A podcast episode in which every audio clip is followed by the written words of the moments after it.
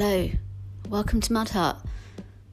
You can find me on Instagram at ASHADC or on Twitter ASHADC1.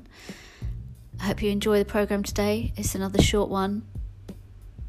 Or maybe it's going to be a long one. Who knows? the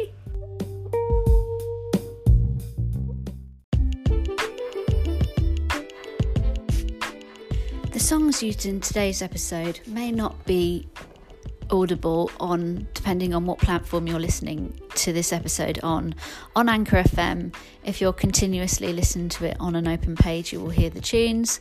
If you're listening to it on spotify it will link you up to the tunes as well.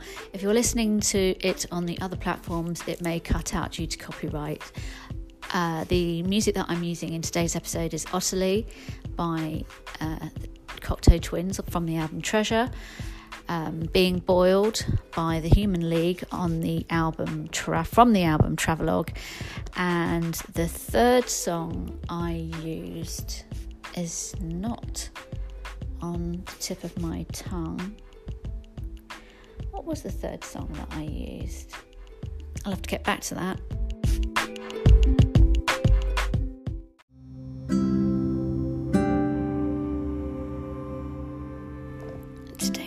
Transits on Friday, the 26th of July, Sun in Leo, Moon in Taurus, Mercury in retrograde Cancer, Venus in Cancer, Mars in Leo, Jupiter in retrograde Sagittarius, Saturn in retrograde Capricorn, Uranus in Taurus, Neptune in retrograde Pisces, Pluto in retrograde Capricorn, Chiron in retrograde Aries, True Node in Cancer, and True Lilith in retrograde Pisces.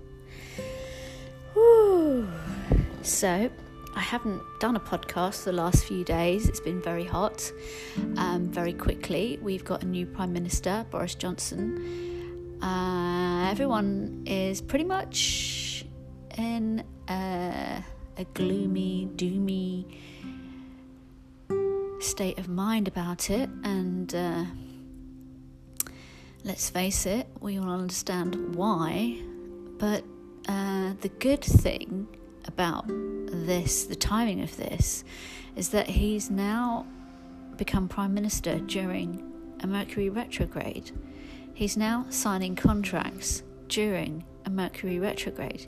He's now negotiating terms during a Mercury retrograde. So, what it. So that gives me a glimmer of hope into the, the, the concept that a little bit him being prime minister is a bit of a joke, and um, I I do think still that he him and his party will try to cling on to the leadership for as long as they can, maybe 10 years if they at least if they could. But uh, I would have thought they would have had an astrologer to to get him in on times where he will succeed. But I'm feeling now, knowing that, mm, maybe there is some a glimmer of hope in the timing and the astrology of his admittance into number 10. We can only see.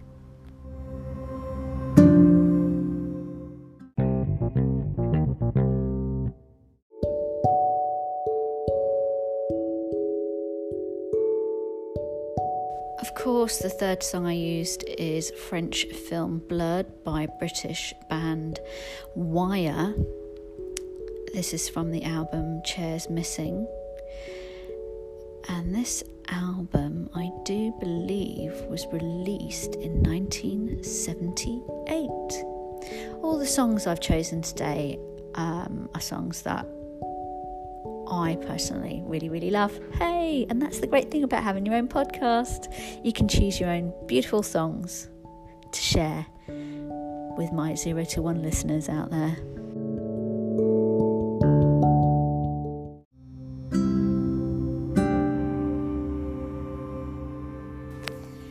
So I was watching Jerry Seinfeld's Comedians in Cars Getting Coffee, which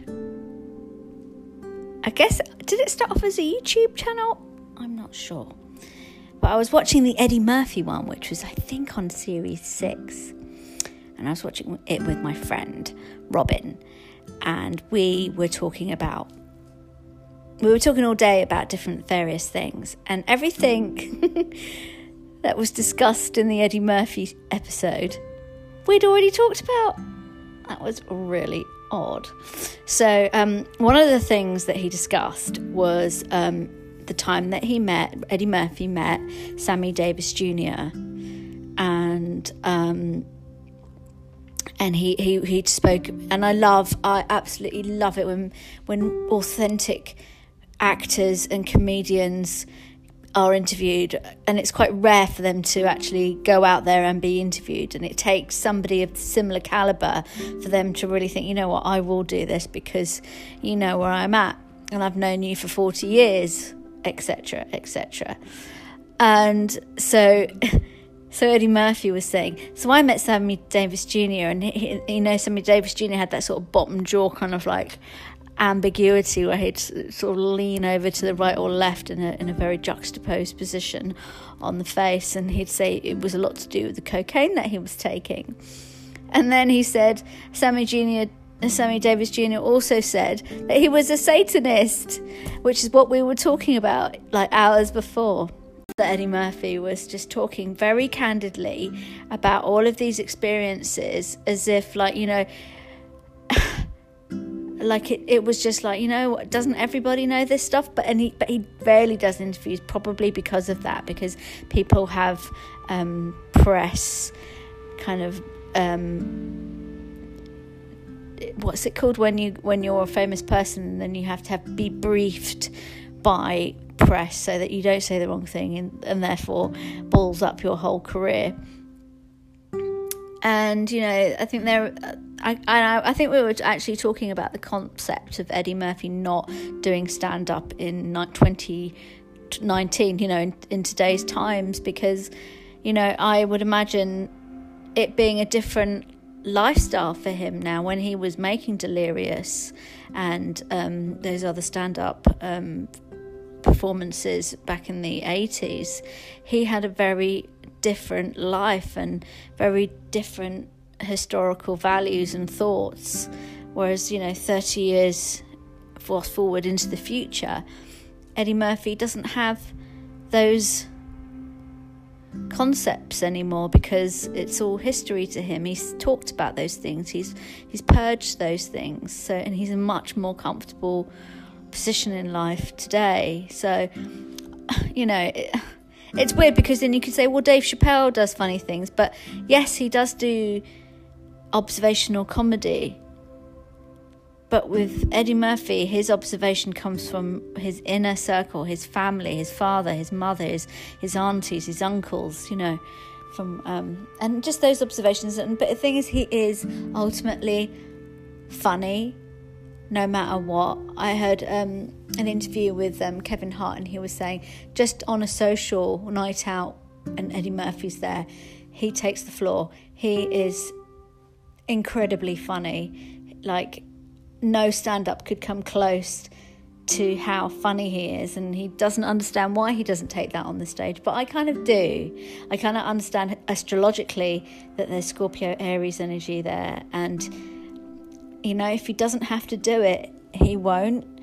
And um, that's why I love astrology because it tells me more about a person as to why they behave in the way that they do. And um, a, a, reason why I felt like I ought to just make a little segment about Eddie Murphy is, uh, you know what, I'm watching this Aziz Ansari Netflix, the latest Netflix thing that he's done. And of course, uh, I think it was last year or the year before he was um, caught up in this controversy of having um, a, a sexual dalliance with a female that I, th- I think it was some on internet dating or something like that. And um, well, I don't think the date went down too well. Um, they did have a little bit of sexy time together, but um, I, it wasn't as um, satisfactory for for the lady.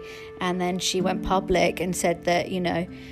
Um, mm, she didn't feel comfortable about what occurred during their date, and um, and that's where it got into dicey hotspot because then, of course, Aziz Ansari's reputation completely went shit, and uh, he he hadn't really done anything for months and months and months. And uh, in this stand up, he, he, it's filmed by um, Spike Jonze, um, who's obviously clearly supporting him but um, at the very beginning he kind of supports that but then the, i'm watching i'm halfway through it and he's actually talking about lots of people who have like R. Kelly, like Michael Jackson, and comparing them and asking the audience to clap if they think that who's who's innocent, who do you think's uh, worthy of a.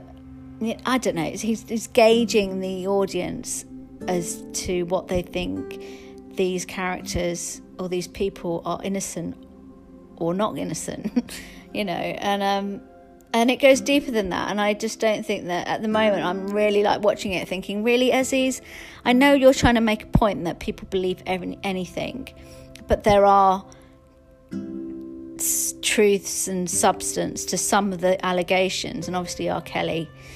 Um, is in prison right now, and he's rightly so has been caught and found out, as is Bill Cosby and those people who have been taken through the judicial system and taken down. But for him to mention Michael Jackson in the documentary and not really address it in the way it should be addressed, and just put them, file him up, file him up with all those other people. You know, you know what? Michael Jackson was never, never um, made a criminal, um, sent down for any of the uh, allegations that were set upon him. Uh, and after his death, these people are coming out, and he's not here to defend himself. Yet he's still part very much of, of the argument, you know.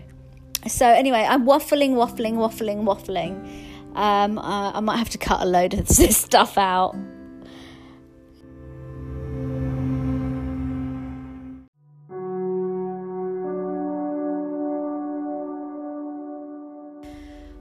I suppose what I was trying to say about the Aziz Ansari Netflix program, which I watched all the way through because I'd done that last segment after watching Eddie Murphy, comedians in cars getting coffee with Jerry Seinfeld.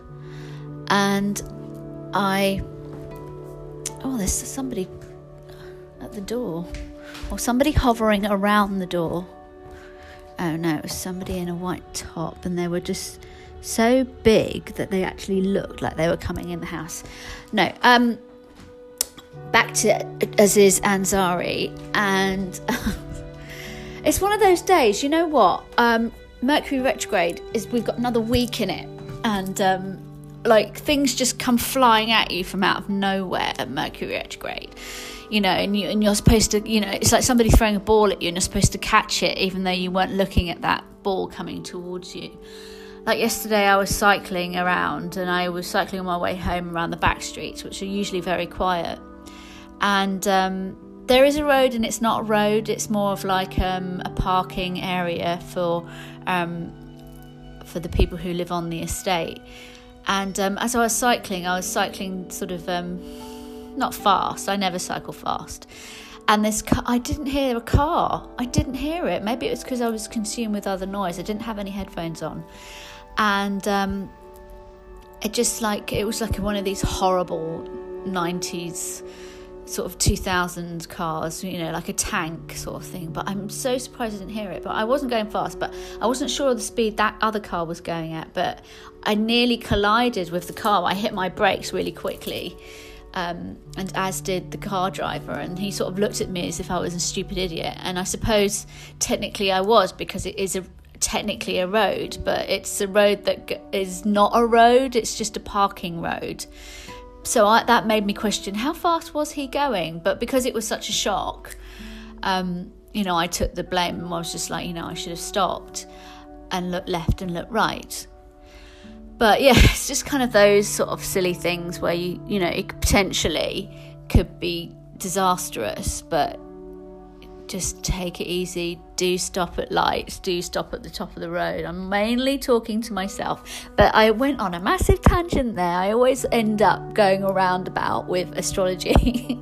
um, but uh, the Aziz Ansari thing, um, I'm not sure whether he tied it up very well neatly. He sort of did a whole Indian guilt trip thing about the death or the, the demise of his grandma and how she doesn't remember him. And um, I, you know, I don't know why I'm feeling negative about it. I'm, I think it's because I didn't, I, I'm, I'm not finding him as funny as his TV shows.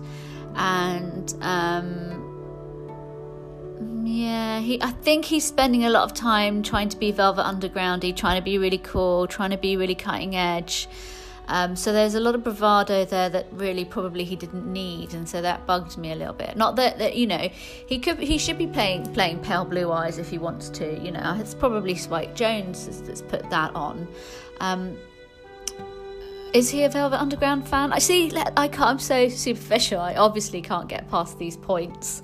Um, but but just sort of, um, I'm glad he's back. I'm glad that he's like brushed all this stuff under the carpet because you know he was also that's what it was. It's confusing, you see. He was talking about the um, Michael Jackson case and then uh, and then juxtaposing it against the R. Kelly case and asking people in the audience, who, you know, oh, is it okay for two people to come out? And wait, does it mean to say it's it's bad if it's a thousand people? You know, but he himself has also been under this magnifying glass with similar allegations. So he's kind of talking about himself because nobody can disprove what had happened with this lady, even though you know it probably was a bad sexual experience for both of them, or for her at least, and it, you know, leaves literally a bad taste in your mouth.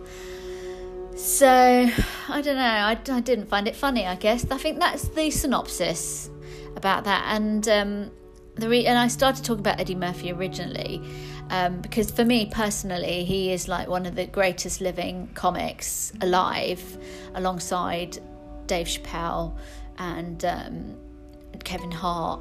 And, oh, and then obviously, you know, we've got all the British comics that I'm completely obsessed with Chris Morris and Steve Coogan, you know, they're my generation guys, and Harry Enfield, and, you know, um, Vic and Bob, you know, obviously. Um, so, yeah. Uh, I, I, but I, I do love my comedy, so you know, and I do like Aziz Ansari, but I wanted him to be better.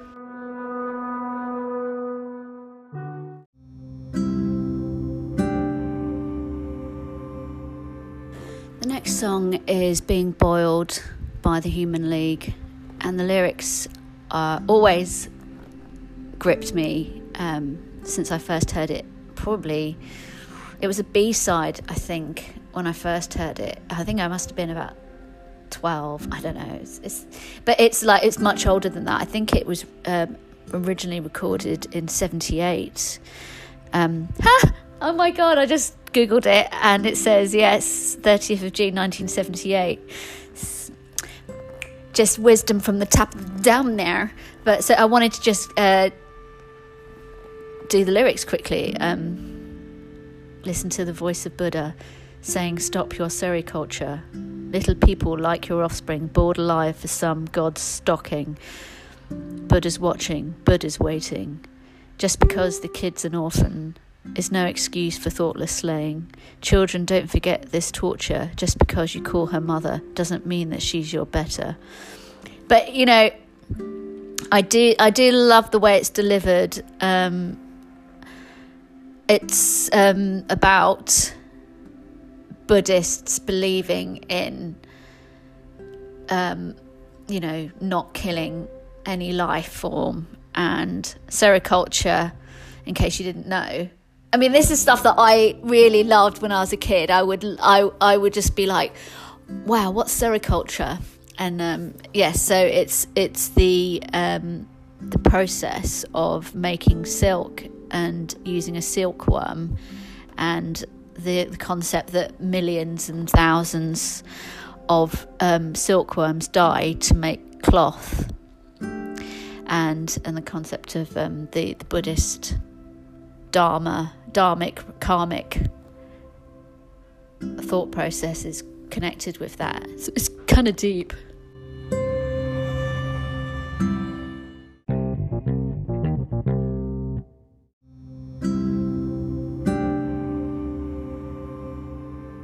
That was a very short episode today of Mud Hut. You've been listening to me, ASHADC, putting that on that, and you can find me on Instagram.